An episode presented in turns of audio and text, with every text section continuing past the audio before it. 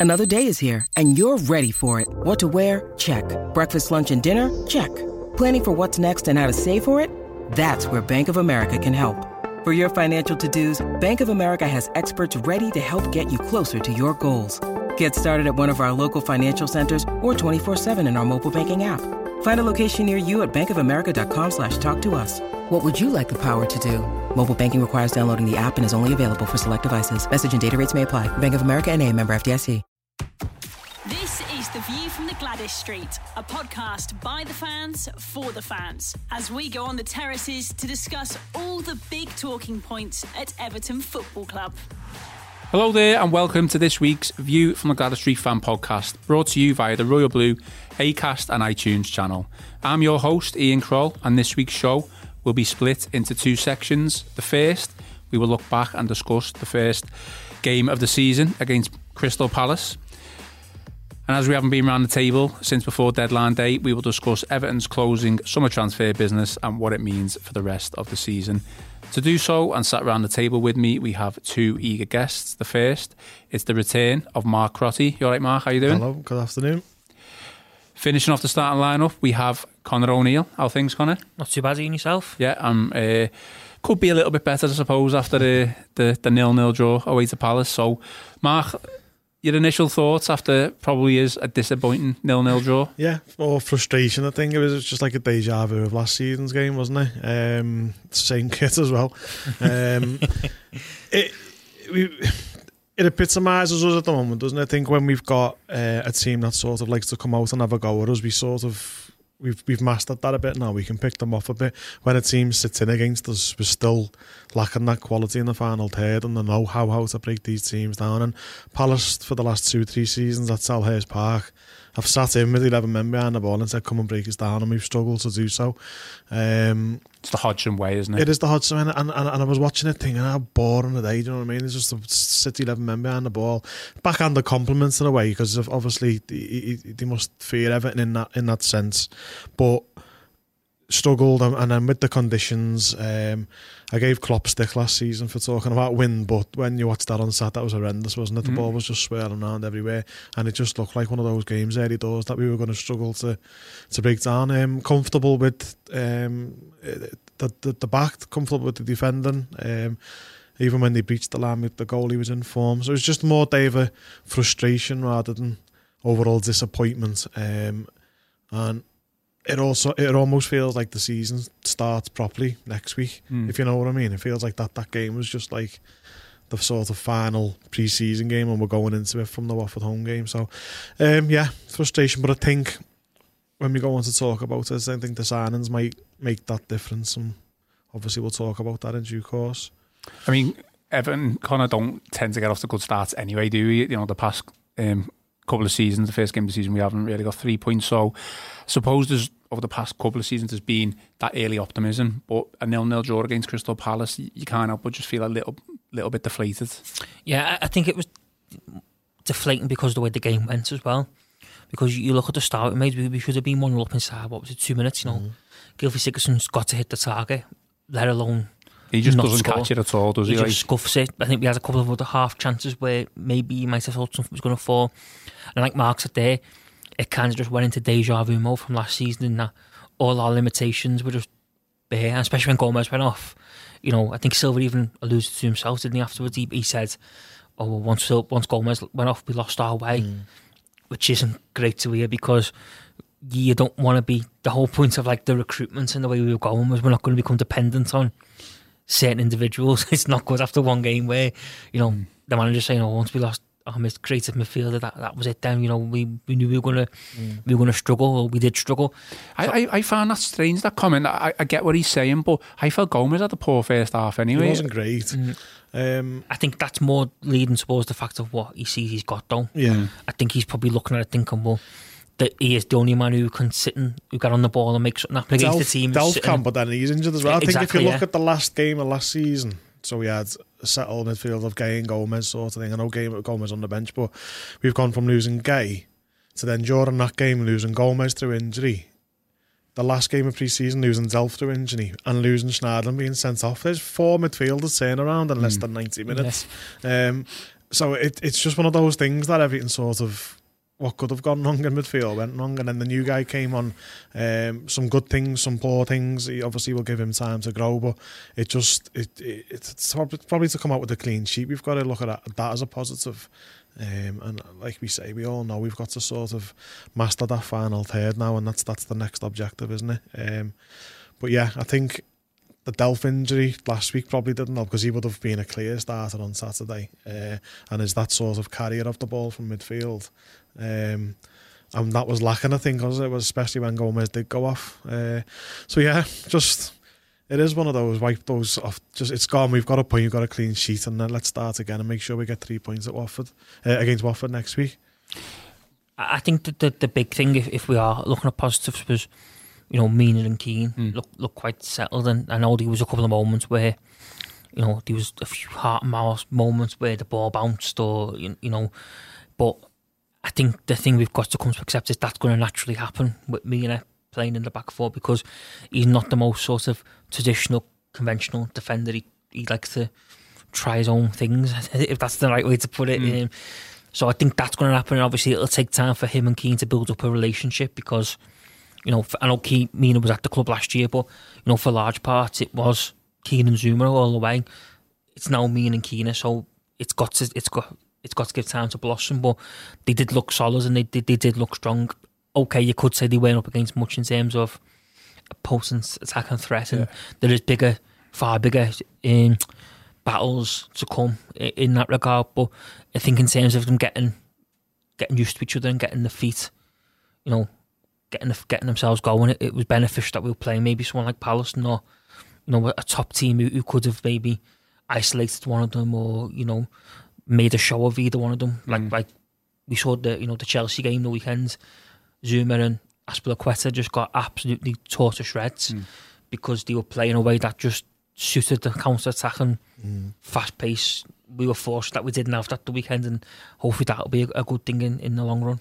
I, I mean, he's got quality, don't mean, hasn't he? You, you, can just tell. He's an absolute unit, isn't he? And if he starts exerting that authority in every game, we've yeah. got like an absolute powerhouse of a centre half. And I think with Zouma is is that I it, wasn't until the last two three months that I was convinced to buy him. It was up till mm-hmm. February I was saying, "No, nah, I'm not buying him because I watch, just thought he was sloppy." If you watched him yesterday, you yeah, exactly. you'd be made up that we didn't buy him, wouldn't you? In some respects. If you, remember the Spurs game and we got hammered at home, he was all over the shop, and mm-hmm. it's just. But he built that partnership. Silva worked with him, and that's why I'm a fan of Silva because you can see in my view that when he works with them on a week to week basis, mm-hmm. they, they form partnerships, they understand what they're doing. It looks like he's gone back to Chelsea now. Lampard's thrown him back into a different team, and he's just like yeah. rabbit in headlights yesterday, wasn't he? Um, but that's not to say I don't still want him because I think he would suit Everton down to the ground at the moment. So maybe there's still a deal in the future there. But um, as long as Keane and Mina stay fit, I'm not worried about that. I think because they, they, them two will grow into a good partnership. I've no doubt.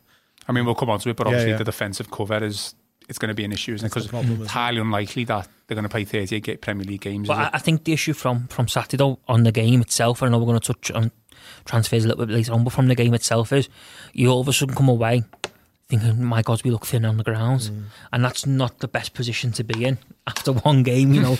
like like Mark said there, we, we've lost four midfielders in the space of you know, not even 180 minutes worth of football. You know, Iwobi, by all accounts, has got till Friday to prove that he he can, he's fit. So you can't really expect much from him next week. Um, Gbamin's come out and said that he's still a bit off the pace and needs time to adjust. So it's another one. So it, it's you know all of a sudden thinking, well, it could be September here before. It could be after the international break. It have to be before we actually see the mm-hmm. the kind of the real Everton that Silva is hoping hoping to have because well, it was like that with like the likes of Bernard and stuff exactly, last season, yeah. wasn't it? I mean, you know, Mo- Moise Kennett is another one, you know, and that was the big thing I think as well. Look at look at the game the weekend was you, you kind of you don't want to put too much pressure on the young lad. He's 19, 20. He's not really been a main centre mainstay centre forward. Obviously, Juventus he played second fiddle to mm. a lot of very good players, um, and you kind of don't want to put pressure on him and be, you know, you've got to score 30, 20, 30 goals a season for us. But then you're watching Saturday and you're thinking, my God, we need this this kid to do something because we are otherwise going to have the same problems as what we've had we are, for uh, the last two years because we, we, we just lack that little bit of composure, that little bit of clever, instinctive player in the final third. And, you know, ultimately, you, you look at the league now, that could be the difference between us finishing ninth and sixth.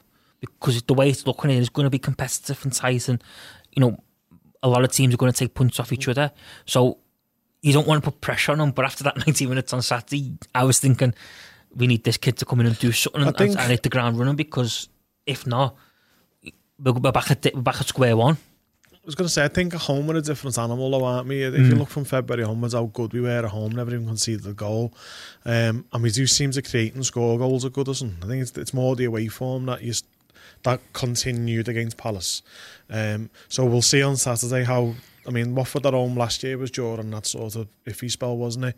Um, we managed to scrape it 2 2. I'd expect us to go and beat Watford on Saturday, even if Keane's not fit and what, if Keane doesn't start and whatever. So Saturday be a good indicator if we've picked up the home form from last season. We can carry them good results on, keep clean, keep clean sheets.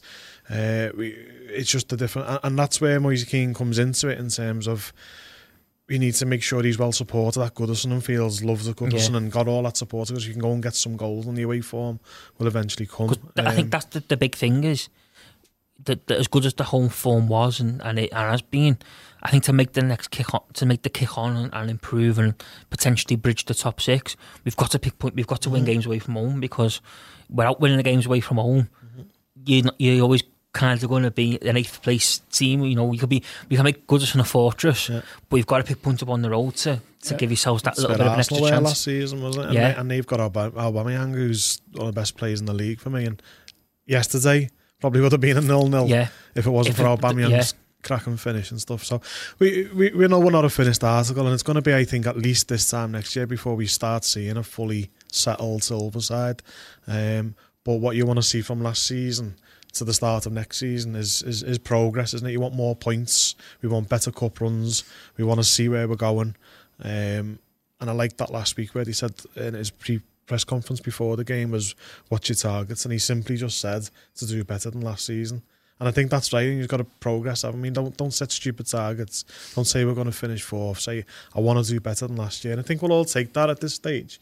Um, and don't throw the cups away to your Millwalls and your Southamptons. But I, you know I think I the, mean? the big indication will be the League Cup, won't yeah, it? yeah, definitely. because that'll be the first one where we will kind of see if he has learned from Yeah, last season's gotta go mistakes. for it. Because the Southampton home game, the Millwall one for me was was always a different one because that was his best team he had out that, or the best team he had available. Well, he night. didn't throw that one, did he? and that was his best team that he had available. Mm. It wasn't like he went there and played a weakened team because he he was arrogant that he was going to get through. He got let down by his better players that Yeah. night who didn't want to roll the sleeves up and, Yeah. and have a battle in the rain when Millwall Yeah. did want to have a battle in the rain. The Southampton one for me was the real sticking point because he, was. he rested a lot of his big name players. I think thinking, oh well, we should have enough to to get past Southampton. They were second bottom, I think, at the time when when they come. They was really struggling under Mark Hughes, and we just about scraped penalties before eventually being dumped I out think on he penalties. to uh, look at some players as well that night, didn't he? It was his only opportunity to sort of have a look. but it, you know, it it, it, completely backfires Yeah. and, and it cost us i- in the long run again. So I think the, the League Cup will be the 1st Mm-hmm. indication as to whether he has kind of wised up and thought, Yeah. no, actually, I'm not be, I'm not going to be Mr. Nice Guy no more. Yeah, no, I I know agree. I know by now some of them aren't good enough and they're not going to play, and for that we just go full full team. Well, If he- that's if he can field a, a strong team with the way things are going at the minute. I think Well- it's more you, you got to put the strongest team out available to you, hasn't it? I mean, that night, I think with, with Charleston, Walcott were on the They were all bench. the bench, There was a couple who, who never even made the squad who were in the stands. You can't, you can't have that. Like I say, the Mm. Millwall game, he put his best team out available. He was just let down by the players not wanting Mm-hmm. to have a battle in the rain.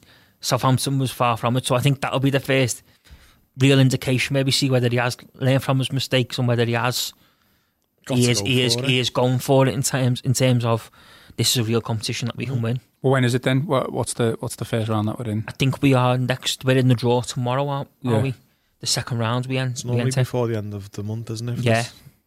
September I fixture. think. I think it's towards the end I of. think it's I think not August. August. Yeah, I think it is. Is it? Well, I don't know because they're playing.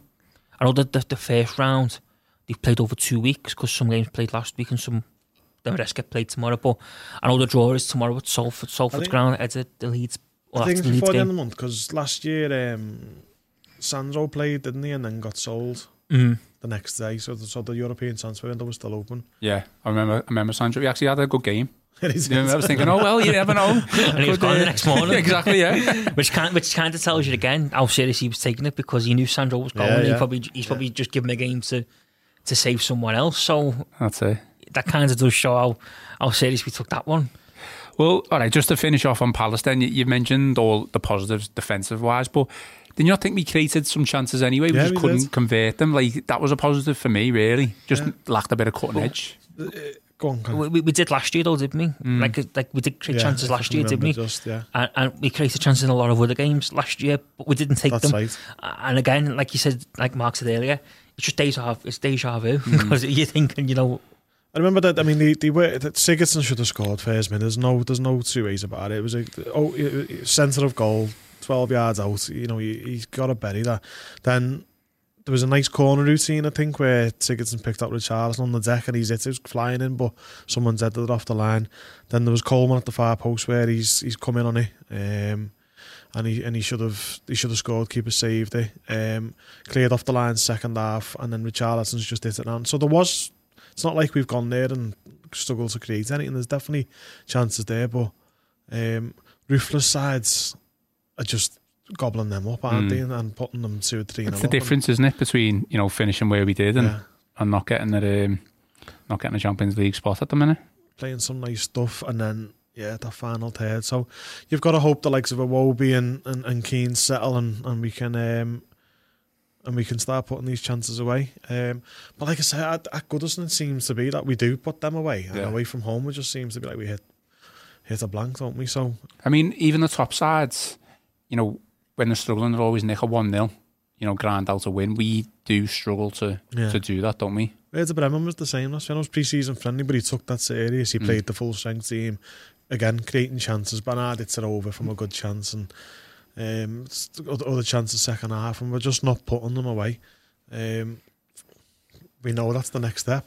You've got to work on it. I, I think you? I think if, if any football fan outside of like the, the Everton bubble should be or circle should we say needed any reason as to why Evertonians have been moaning for song what we need a forward was that 34 second clip that you've, the club put out themselves off the chance against I think we had three chances in the space Yeah. of about 10 seconds and everyone was scuffed Yeah. you know Yeah. not pro- and then in the end Bernard just blazes over Puts from over. 10 yards out it's, it, it was a, a clear example of Yeah. why Evertonians have long Hundred percent. Well, half this- done about the, the needs of a forward. Yeah, I mean, but this is the thing, though. You, we we say we need a forward, and, and we did, and we we've got one. Hopefully, who's going to go on and be successful at the club. But you look at those chances that fell to the players during the Crystal Palace game.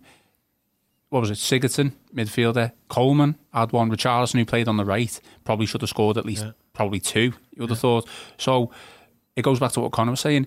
The pressure that Kean's under, obviously to score goals, but it should be the whole Scoring team options, really. isn't it? Yeah, hundred percent. But I mean, uh, people rave about Bernard, and I get it. I get that he's a lovely little footballer, but he's scored one goal since he's been here. I think, and and his end product at the moment, sitting here as we're talking, is is non-existent at the moment, and that has to get better if he wants to stay in the side. Um, Sigurdsson, I said this on a couple of podcasts last season, he's a conundrum for me because if he's not effective in a game, Everton aren't effective, but and he has too many ineffective games. So when you say about he scored 12, 13, well, well he should because the side's built around him to score goals, and and so therefore, you know, are we negating other players scoring goals because we have to play through him? I think that's going to be something that we look at, and if, and if Silva does revert to a 4-3-3 at some point this season, where he might have Bam Delph, Gomes, and then a front three, Sigurdsson might be the fall guy. Um, 45 million number 10 or not, he, he's he at the moment is an absolute conundrum for me, and he might go and score against Watford next week, and everyone goes, "Shut up, Mark." But I, I, I see it too often. I see it too often where he is absolutely anonymous in a game, and if you have a number 10, you have he, he has to perform because it's centered around him. So it'd be interesting to see what happens to him over the next few weeks. I, I personally think Bernard and Sigurdsson are fighting for the place in the, the starting 11 going Yeah. forward because I think you look at like Iwobi coming in, Mm-hmm. Richarlison, Walcott, Moise, Moise Kean.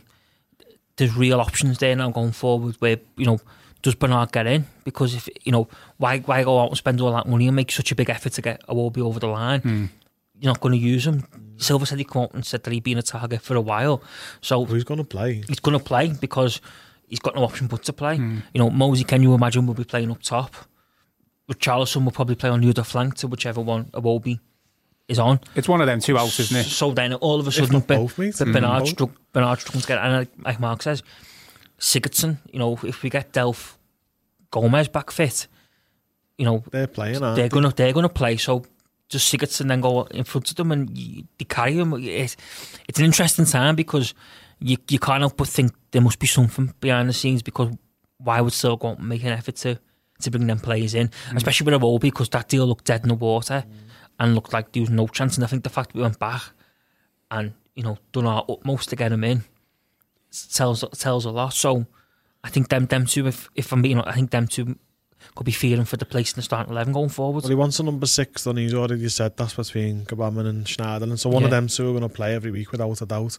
Delph hasn't come to sit on the bench, so he's going to play. Mm-hmm. And Gomes is going to play, so th- he's going to have a midfield three. And there's no there's, there's no way in there Gomes is, uh, Delph, sorry is going is going to play a left back No. where he played for City is because he's not going to dislodge No, Luca no, in that position. So, So, so there's your midfield three for me. So then, and uh, logic already tells you Iwobi, Kean, and Richarlison could potentially be a front three, couldn't he? And play Mm. either side. And where's Bernard and Sigurdsson and that? You know what I mean? So there's there's there's options, and, and, and what it does say is that they have to perform now. Sigurdsson can't have another game like that against Watford. Yeah. If he plays, he's got to he's got to play well, and he's got to contribute, and he's got to make chances and even put chances away. That's his role now. Um, same with Bernard. I love his little flicks, little turns, little passages of play, his one twos. It's just not enough, though, is it? It's not enough. We've got to produce in the box. Imagine saying, you know, at, at City, Sterling, you know, oh, he's a lovely little player, but he's only scored one all season. It, it- wouldn't have it, would they? And that's the way we've got to start thinking. Well, actually, yeah, nice player, but you've got to start having some end product I, now. I think the same can be said about Sigurdsson though. yeah, does, yeah. does he do enough o- No, overall? You know, does does he, does he do enough? And I know people might say, oh, well, he might, he might have a bit more because he'll have a, a proper forward to hit this year and stuff like that. But I, I struggle to see where he's going to get in because I think that front three is going to play with a lot of pace, Mm-hmm. which means you've got to have three midfielders who can Yeah. get round box to box because you, you imagine Iwobi and Richarlison are going to play quite high up the pitch. Mm-hmm. Yeah. So you've got to have a midfield three who can get around because if, if, 100%. if they can't, we're going to be far, far too open. Well, your width will come from the full backs, which is obviously what he wants. Yeah. It's clear as day that he wants his full backs up the pitch. And then if you have got a carrier from midfield like Delph and you have got a playmaker like Gomes, then there's your creativity. And your number Uh, six is, is Gbamin sitting, in six front, sits, is yeah. sitting in front of them. So for me, I think he's really, really angling towards that 4 3 3. Um, it's just that everyone's not fitting ready to go. That, yet, that, I think they? that's the thing. Once in a couple of weeks, it, it'll be interesting. Mm-hmm. And if you're looking at now Sigurdsson, is he doing enough to justify his place in the team going forward? You probably have to say no, he isn't. Mm-hmm. So it's a big time for him, isn't So it? it, it's you know it's time for him to, to step up and, and especially with the games we've got coming up. I mean, I know you should never say it, but these are the games we'd expect Sigurdsson to make an impact. Now mm. you expect the game. I mean, a lot of these games where you would expect him to grab them by the scruff of the neck and create something out of nothing, like he done a lot at Swansea, where he could produce something out of mm. nothing. I don't really think we've seen that yet with Sigurdsson. I think he showed flashes where he's been, you know, really good and he's created and you know he's left flying stuff like that. But there's been too many times for me where he's not took responsibility when it's mattered most. And 70, 80 minutes You where you, you, you haven't mentioned them. Do you think he fits into where Silva's trying to get to in terms of a model of not, playing? not eventually. I No, think. I I, think. I think. Eventually, once if we do move to a four three three with sort of high, high wingers Like and, it's a and, and, out, and, out, and out box to box yeah, you know, as well. number nine. I struggle. I don't think he will because you, you can't carry him. Yeah. Well, He's not a central midfielder, and I think as a number ten, you're just carrying him. You're carrying him, then aren't you? You- You're carrying him. There's options now, and then there's only going to be even more options in the future because we will buy again next year. So it, it's it's you know it's a massive time for him. He has to produce, or you'll start slowly seeing him. I think ebb away. I Well, think you, a you, little you bit. have to look now, don't you? You know, we're already potentially being like linked with going back in for Doucouré, right? So, uh, in, Jan- in January, well. you know, it's it's not even like next summer. There's, there's there's some reports saying, "Oh, they'll go back in in January." Yeah. You know, uh, by all, I, I mean, I've not seen it. By all accounts, Silva and Zaha were hugging after the game the weekend, and Great picture that one, in, in a hasn't it? warm embrace and and has a, has a chat, which I don't think went down too well with the, the palace. You know what I mean? But he's, Open tap he's clearly like. he's clearly not like you know he's cle- Silva's clearly not turned his back on him because we haven't got the deal done. If you there's know, so anything in that Brazilian kid as well, because he's an attacking midfielder number 10. So if they Yeah. do manage to pull that off, which would be a real coup, I think, for Everton, but again, he's looking in that position, isn't he? He's looking mm. for young legs, and it almost seems at times that um, the game's too fast for him. If you know what I mean, he's he's, he's just that half yard. It was it was it was him giving the ball away that got Gomes injured, and then know, it was just little things like that on Saturday that were annoying. he does slow the play down a lot when we're trying to counter attack. Obviously, he's got he's got his attributes, hasn't he? You know, passing, you know, long passing, long shots and stuff like that. He's not Silva's man, but Silva's kind of showed faith in him and stuck with him. And suppose he was, you know, joint top goal scorer last season, but you know, it's not enough, is it? You know, it's got to be it's got to be more this season, and you know, it's only one game. Got to you know see what he's got over the next couple of weeks, and like I say, if it if it doesn't transpire that he's gonna um, you know be up to scratch, then he's gonna be well, hopefully out the team with someone else, you know, taking his place. options, isn't it? It's options, and people who play have got to perform. I think that's what he's trying to get at, and it's only going to get better in the January and summer next year, where more people will come in and more people will go out, and eventually he'll get his team, his model, and the way people want to play, and everyone's got to be dedicated to it. Uh, What do we So, make of um, Schneiderlin then? You know, a player whose Everton career was virtually over at certain parts of last season, thrust into the starting line lineup. Played, I don't know what you think, but I thought he played okay. Thought he relatively okay. You know, his midfield partner went off the pitch. I mean, did he deserve to be sent off? Was it a double double yellow? I, I thought he was a bit un- unlucky to be sent off. To be Yeah. honest, I thought he was a little bit unlucky. But in this day and age now, it's not really surprising that he that he did see red. he had um, about before he got booked. He had about I reckon two or three challenges where the referee Yeah. was a bit lenient. tested his patience in the. Um, didn't? I think it's a strange one with Schneiderlin because there's there's never been any doubt in that he's got ability. He got he can offer something. I mean, you look at when he first joined the club under Ronald Koeman, he was fantastic for that that, that final six months of the season where we, we got on a bit of a run. And if anything, he was quite a bit of a focal point mm. to the run. He, he, he done really well. Obviously, his attitude and stuff like that over the over the last couple of years has been questionable, and you know his desire to leave the club and stuff like that. But I think we're ultimately a position now where we've got to use him because we've got no one else. You know, that, I think ultimately that was what what a selection come down to. I don't. I think the one thing that did show me is that he's clearly ahead of Tom Davies in the pecking order because I think he sees them as different roles, though, doesn't he? I, he does, but he could have easily put Tom Davies in there if he really doesn't like Schneiderlin. He really sees no future for him because you look at some of the other players who he sees clearly got no future. McCarthy's gone. Niasse can't get a look in. But he Um, said, didn't he, in his pre-match press conference, it's impo- was it? Yeah, pre- Yeah. Yeah. it's impossible for Schneiderlin to leave. It is now because of Yeah. the way the transfer window piled. Because if they got Doucouré, he would have gone. Yeah, yeah, yeah. I Um, mean, I would, fully would have expected that. Yeah, um, and I think that's what was lined up, wasn't it? But then when he couldn't go, and then we never got the centre half and Schneiderlin's got to stay because at times Gbamin might have to Play cover the centre centre back, half. so Schneiderlin's going to be. So I mean, uh, it's not the full season. We've got to get through till January like this. So it's it's it's uh, and and there's there's plenty of breaks in that time. So Do you think we will go for players in January Yeah. though? After last after last January, we just thought the players weren't I there. think- market I I think we will know. I, I'm not too sure. I think a lot will depend on what they're getting quoted, figure wise, and how well the clubs are doing. Because I think, you like, like for instance, you know, Palace with Zaha. I think if they're down there and they're struggling, which I think they will be, because they, they they just for me look absolutely dire. Like how But surely they'd be better off selling Zaha then.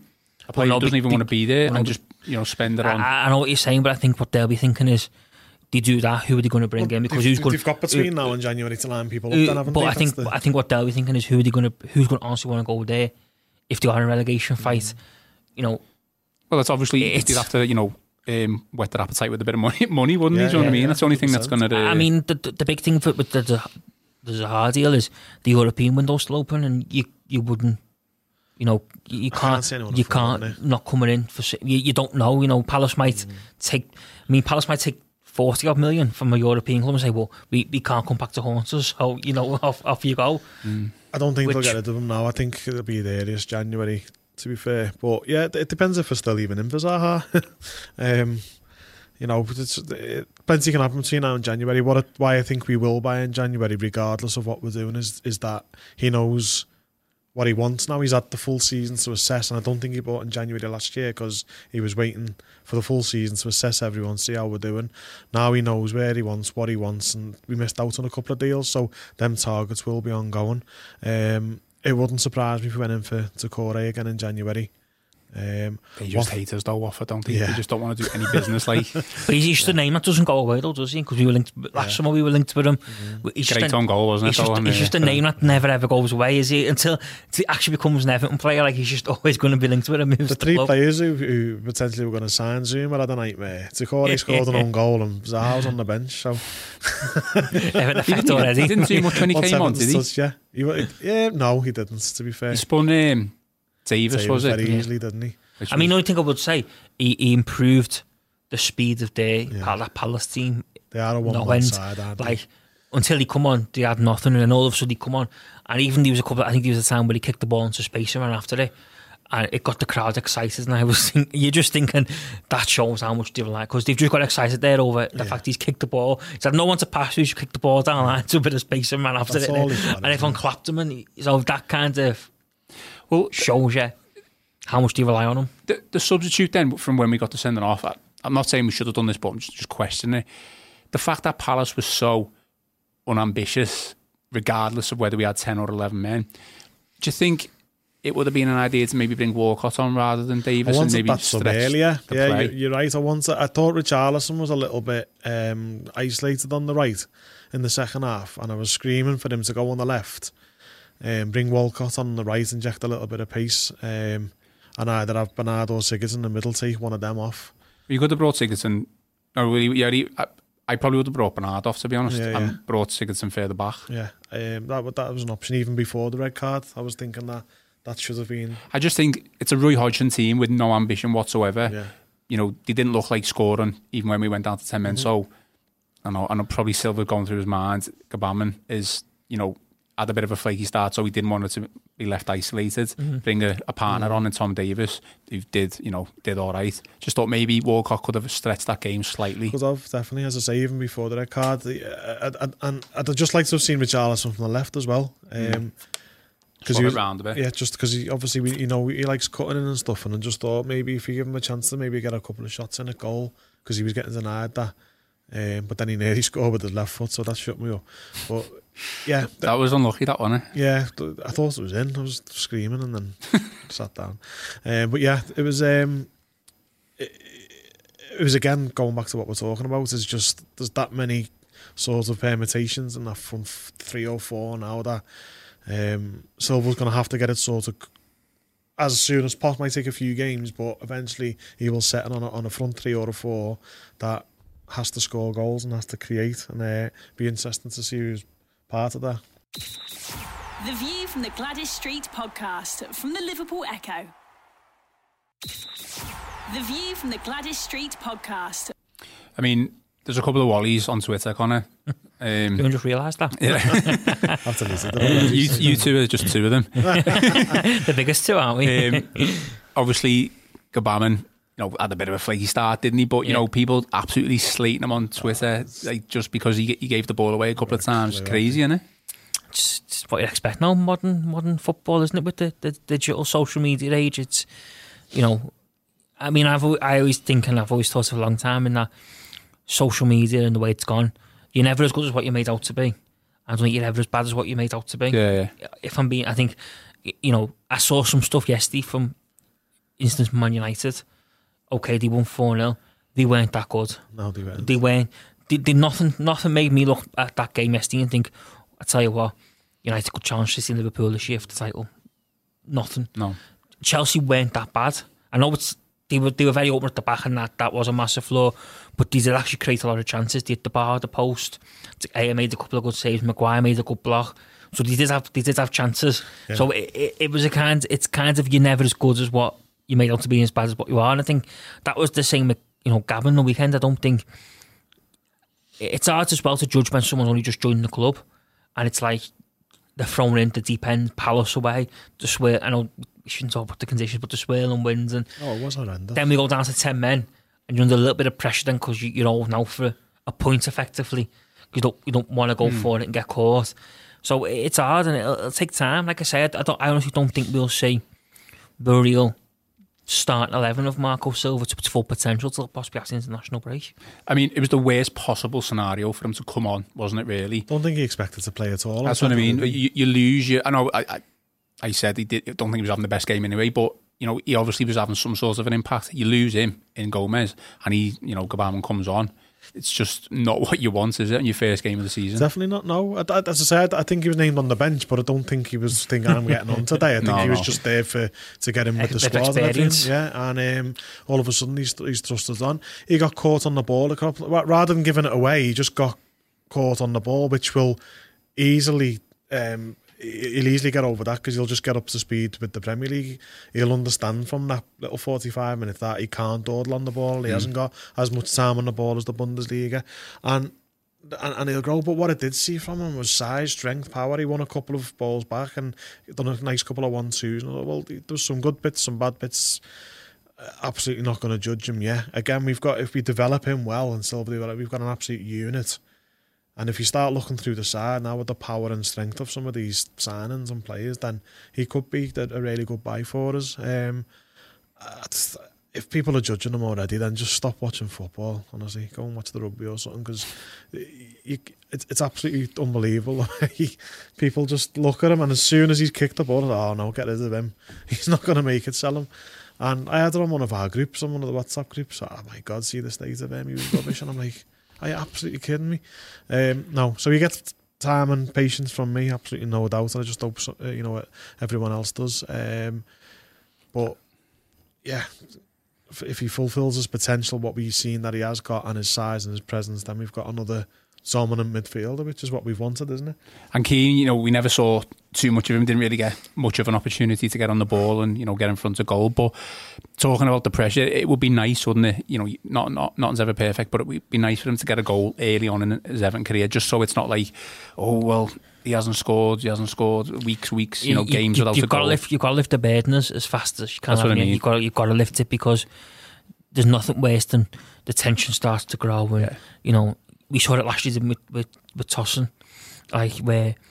You know, he'd get himself front of goal, and you know, this is shin, or you know, it, it bobble up, or he just, and it just the, the groans get bigger and louder, and you can see in their own expression that they're, they're struggling, and all of a sudden it just becomes a kind of a frustrate a frustrating period for everyone because the crowd want them to score, the player wants to score, and then in the end they get hooked because obviously it's not going not going their way, and it's just you just want them to get over get the first goal, and you always believe, you know, you hope that once they get the first, that's it. Then they settle in and they, they, they start going. So the sooner he does hit the back of the net, the, the, the better really because you don't want it going on to like you know, the international break potentially, and he still hasn't scored. Mm. And it, like like Mark said there, it goes back to like them fans on Twitter and stuff going on bloody rubbish. This lad, mm. you know, all this money and he's not solved the problem. What we've still got, you know, bloody, you know, what are them? What are Brands and Silva doing? And You get don't- that now anyway. You, you don't want you, you don't want that though. You You don't want another another reason for that to be to come to fruition. You want No.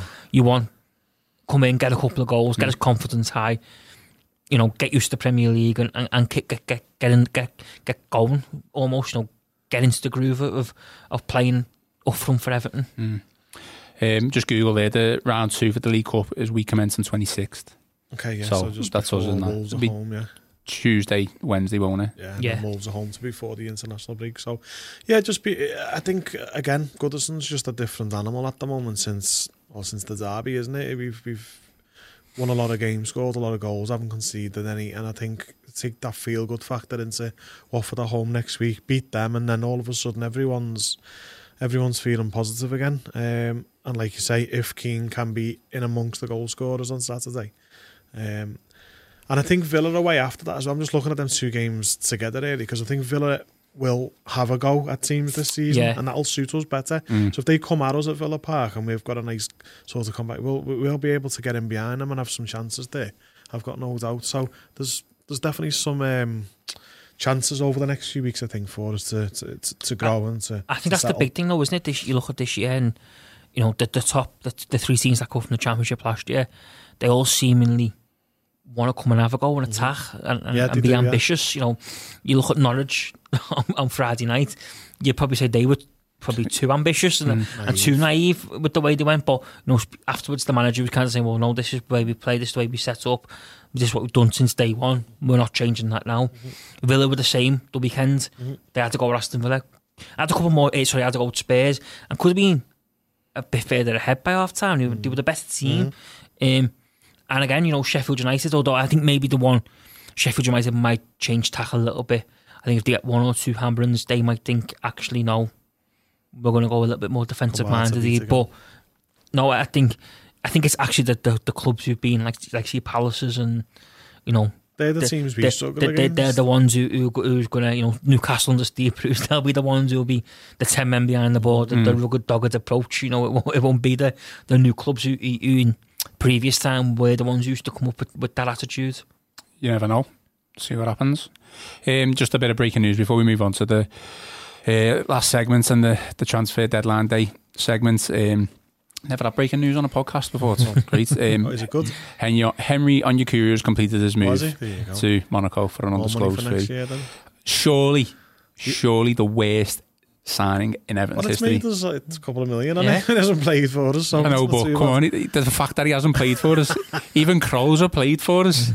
I'm guessing they anticipated that this kid was going to be fast tracked into the Nigerian team and we'd have no problem with work mm. issues, but um, he got into the AFCON squad in the summer and, and, and still didn't play, did he? I think he played 10 minutes or whatever. Mm. So he's never going to play for us. Um, Not now, anyway.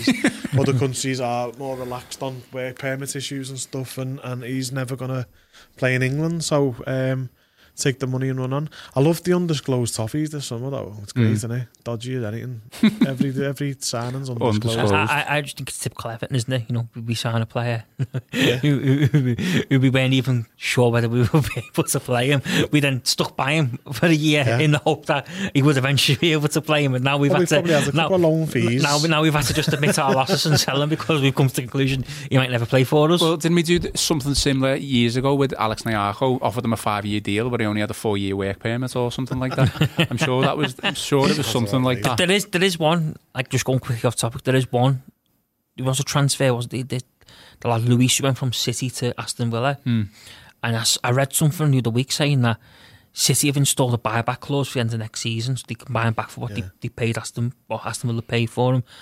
And under the guidelines of work permits and stuff like that, he wouldn't get one for Man City because the squad is so well stacked that they it would be looked at he's not going to get the sufficient game time right. because Aston Villa's is thinner on the ground. Right. He will get a game a work permit That's this summer to, to, go like, straight in. So effectively, he's on a year long loan to Villa. So if he hits the, the ground running, looks an asset in the Premier League. So he can just call him back, like basically get him back next mm. summer, and he'll be able to play because he'll have a work permit. You know, it's. I think again, Silva. It's made sure at the press conference everyone knew about the net spend and stuff as well. And now with this and potentially Tosin and Niasse and Mirallas and Bolasie on the way as well by the end of uh, next year, I can see quite a sort of significant spend. Um, and that's why I think it'll be this time next year before we start really seeing the the, the, the final the finals. And it took what if you look at Klopp, took him the best part of four years to get what he wanted, and he waited 18 months for Van Dijk. And if Silva's waiting for his men and he couldn't get them this summer, then I'm fine with that. Absolutely fine with that. Just because we'll lose this four months now or season or whatever, it's not all about now. Um, we still want to see progress, but it's it's getting to that long term goal of actually we want to be consistently challenging in that top four. Um, and to get there, we don't want to make the mistakes the past were stuck. I mean, Sigurdsson's selling value now, 30, he's 30 years old, cost us 40, we're not getting nothing for him. But we're going to get nothing for Bolasie. It'd probably be a loan until um, he eventually goes. So there's 65 million pounds worth of signings that there's got absolutely no resale value and has cost the club a lot of money. Mm. Um, and for what? Do you know what I mean? For what?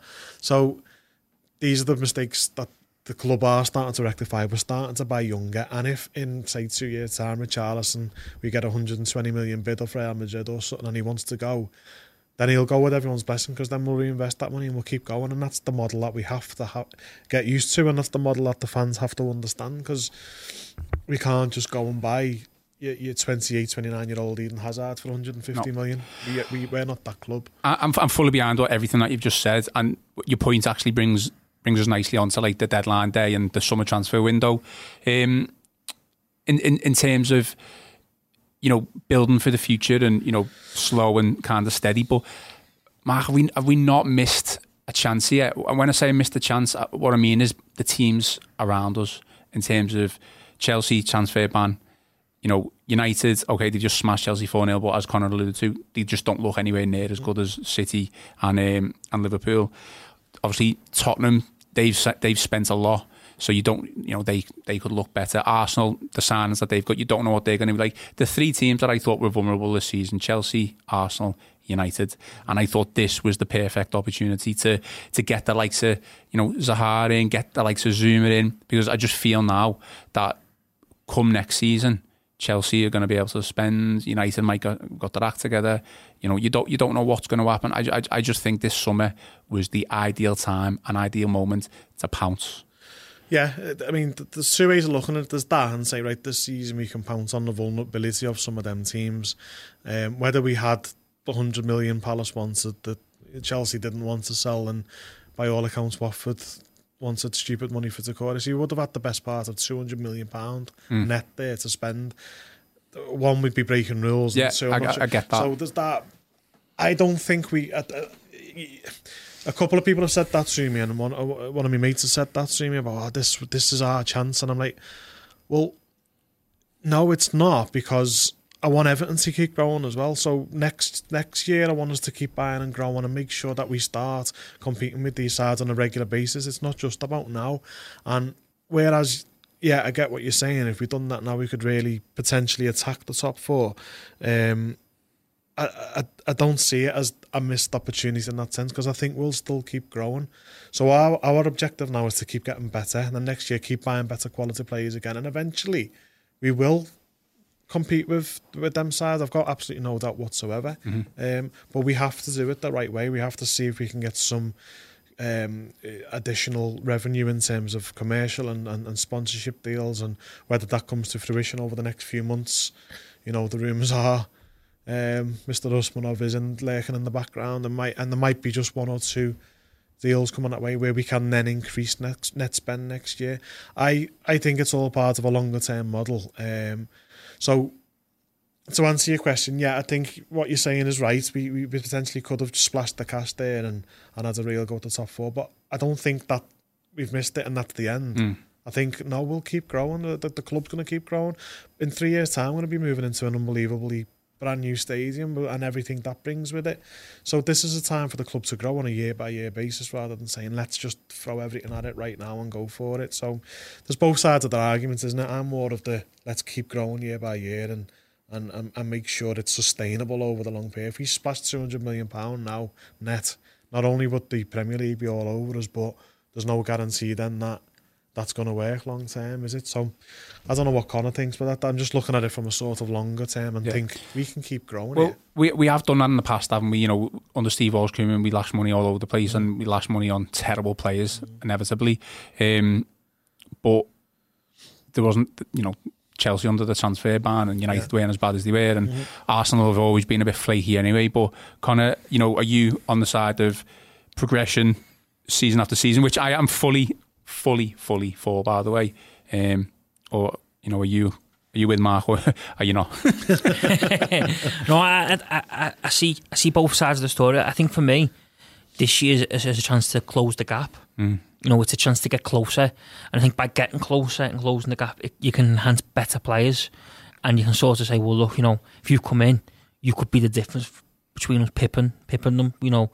And I know it's people say, oh, yeah, but that's easy said than done.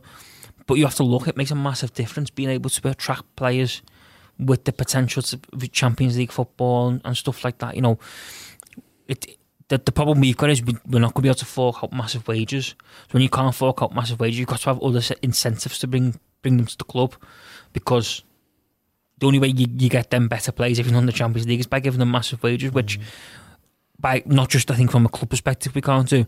Marcel Brands also isn't keen on going that way because you look at his recent comments and he's been you know quite critical of the wage budget and the, the wage kind of structure high. because you look, you know, like you said earlier, this the Steve Walsh era with Ronald Koeman where we just kind of had this open checkbook and we just went around like throwing money around like it was it was nothing.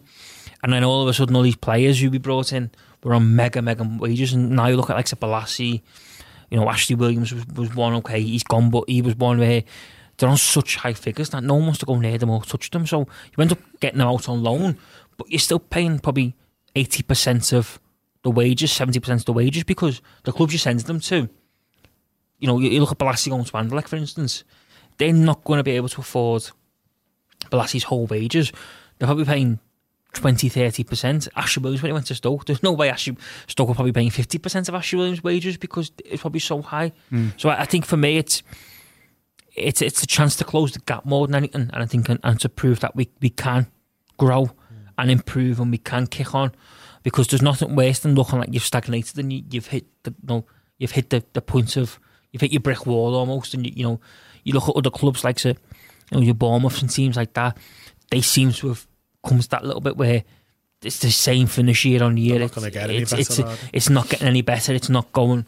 You know, We've been a little bit like that, though, to be fair. have. we have, but, You've got the but- potential, though. But, but you look at it and you're thinking, well, you know, if we can, you know, this, for instance, this year, if Moise Kean come in and starts scoring goals, that should give us a, a big better chance of leapfrogging because last year we done incredibly well to get to where we did without having a proven goal scorer in our side. Which, when you look at other teams around the league, we're probably one of the only ones in the, the top 10, 12 clubs who didn't. You know, you look at Leicester, Jamie Vardy, Bournemouth, Callum Wilson.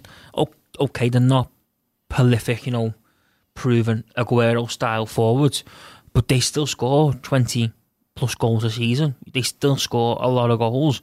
We didn't have anyone like that, that last year. So the fact where we got to was is an achievement. It's about kicking on and almost using it as a way to leapfrog your, your way in. And I, I think this year it it really is open.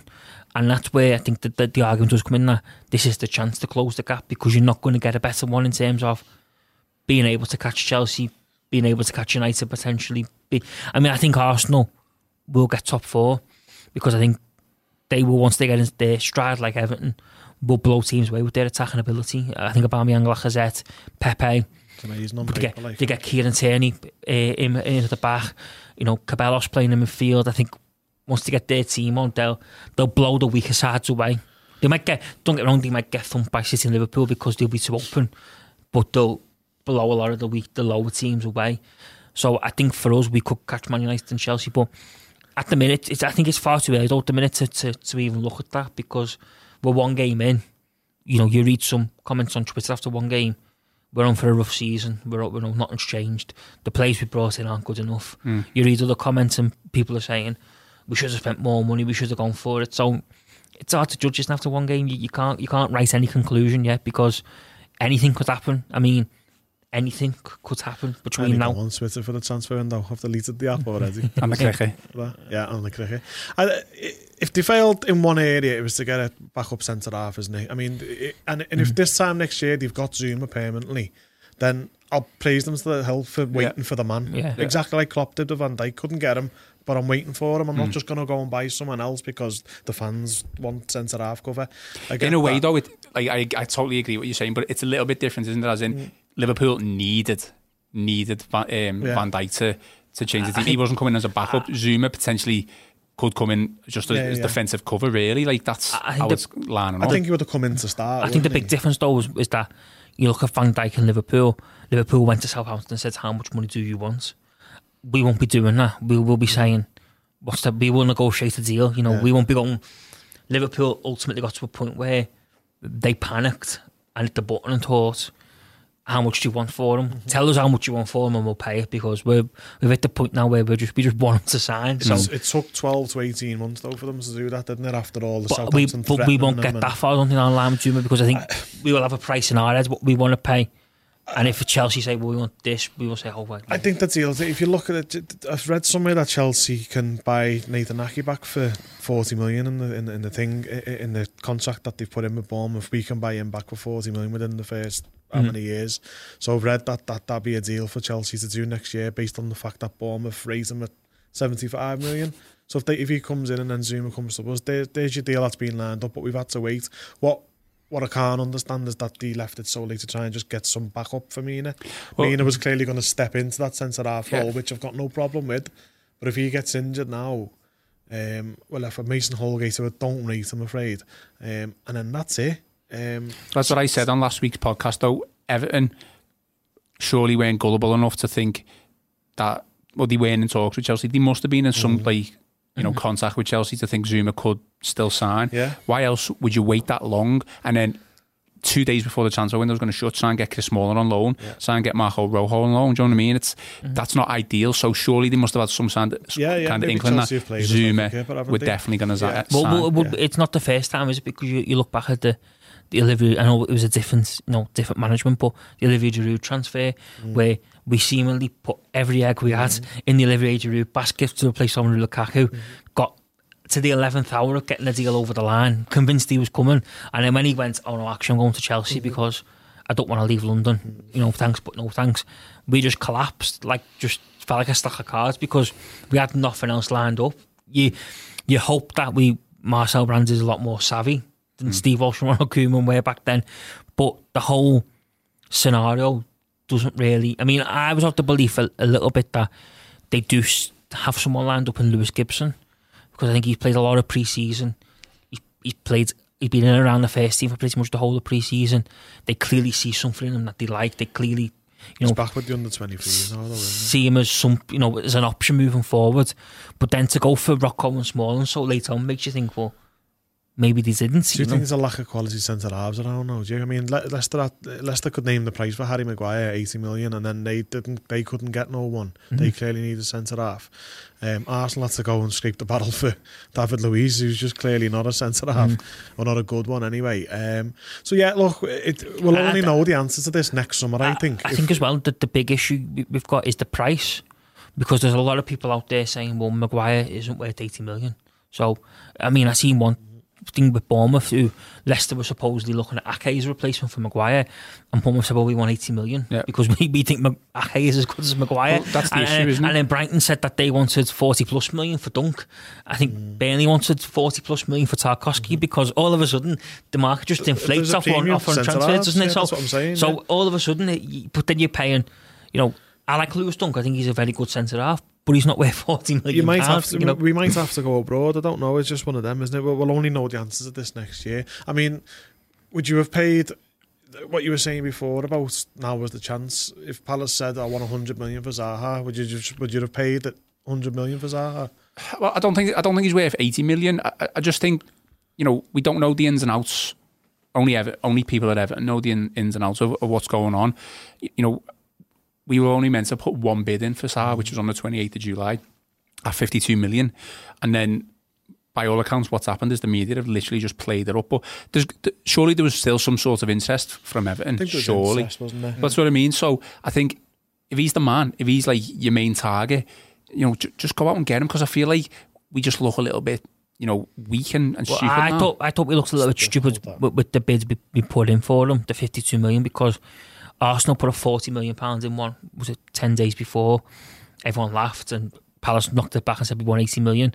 So for them for us then go in with 52 million Well, that- just strikes a bit of like, mm. if he's not been listening to what's been Yeah. getting said for 10 days, you know, Well, it's, it, we just don't know what's getting said there, and they might have got some indication then that Zaha wanted to come, so Everton thought they could drive the price down based on the mm. fact he wanted to come, and then by all accounts, Parish is looking to sell his shares in Palace, and so therefore might have accepted less up front, and, mm. I, I, and we don't know. So uh, That's what I mean. There's, there's a lot of things that have gone on. I just think if he's the main target, which we don't know, he, he might have been target B or C. Yeah. It might have been someone else. Might have Malcom Yeah, has obviously Or Iwobi. talked about. Yeah, well, exactly. Yeah. But uh, obviously that's come two days before the window shut, so that was a strange one in itself. Obviously, going to give him a chance and give him time. I just think it, it, I'm fully behind like everything that we're doing. I just think it's smacked of a little bit old Everton. You know, go out and get your player. If you want him, go out and get him. Um, for me, I think Palace probably wanted, you know, the 80 million, a lot of it up front, and Yeah. a lot of ours, you know, negotiating was to bonuses and, you know, appearances, goals he probably scores not even and probably stuff just like that. scattering the money across that, that, a period of time, isn't it? that's Not- how Arsenal got Pepe. £72 million pound deal. Apparently, they've paid nothing up front. So there's nothing on this year's balance sheet to suggest they've bought Nicolas Pepe. Mm. The 72 million starts next year over the next four years. Mm. So how great is that a deal if you can attract that sort of player? Whereas Palace is saying, "Oh, give us 65 million up front." We we can't afford that. Um, I think we've just tested the water a little bit with the bids to see what they're saying. They might have said actually we'll go up to 60 million, but it's still a sort of structured deal. Palace have said we're miles away. It's not even getting off the ground this one, and that seems like what the explanations come out at the end from the likes of Paul Joyce, who said no, they bid. They've talked about maybe going up to sixty, but that was it. There was that was ne- there was never no more. So yeah, well, I, I think we'll find out next year about who the, who the long term targets are and the long term missions are. And obviously between now and then, it's raising money, and we're doing that by. I mean, I've counted up to 29, 30 players now, but potentially including 23s and released and loans and sales, with a potential four or five more still to go. We could have had 35 players off the books this summer by 1st of September, with seven in. So you have to think that that wage bill, even with the players that have come in, has, has drastically reduced by the tune of 20 to 30 million a year. So over four or five year forecast now, there's 150 million pounds to play with in that respect. They can, we can budget now for the next five years for contracts, for for wages, um, for, for for fees of players structured the way Arsenal have just done Pepe. Um, any other commercial uh, deal that comes in and. Uh, you know, I'm sure there will be one or two coming in in the next few months as well.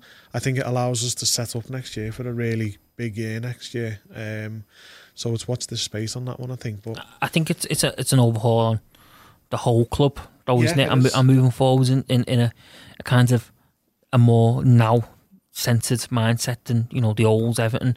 I mean, you know, Saturday struck at the, the old Everton the fact that we were wearing last year's kit because we haven't got a fair kit yet, and our away kit got knocked back by by the referee that, for that a potential clash, clash. though, did? That was ridiculous. No, but it, the fact that we put ourselves in that position yeah. that we didn't have an alternative kit to wear because our fake kits, you know, you look at this summer and I I know it's it's a little bit off topic, but look how late the kits come out this summer. You know, you look at Liverpool, they've got the home kit out before the season finishes. Hmm. They have the away kit out before the summer holidays start. The third kit out is out when the summer holidays start. It's genius because you- you're targeting the kids when they're going on holiday and stuff. You know, we just seem to every year to be faffing around. We got it right last year, didn't we? But I think we come to the end of the Umbro contracts, and I think then we were fishing round for uh, a new deal with someone, and that never materialised. So last minute, we've gone back to Umbro and said, actually, we'll take that deal. But just looks, you know, So- it's just massive missed out revenue, isn't it? You know, because Yeah. you look like you know, there's, there's probably thousands of kids who support Everton going on holiday around this time now. They will probably buy an Everton Mm-hmm. kit, so you've got to have the Everton kit out ready to go for the summer holidays. No, not it's- it's- not not whacking it out, you know, in the middle of September. Like no, the, the away kits come out in September. Kids aren't going to write football kits in September because it's cold. You know, Connor, Connor's going off on a rant here. they can't. It's just, Let him carry on. It's just. I think. I just think it's.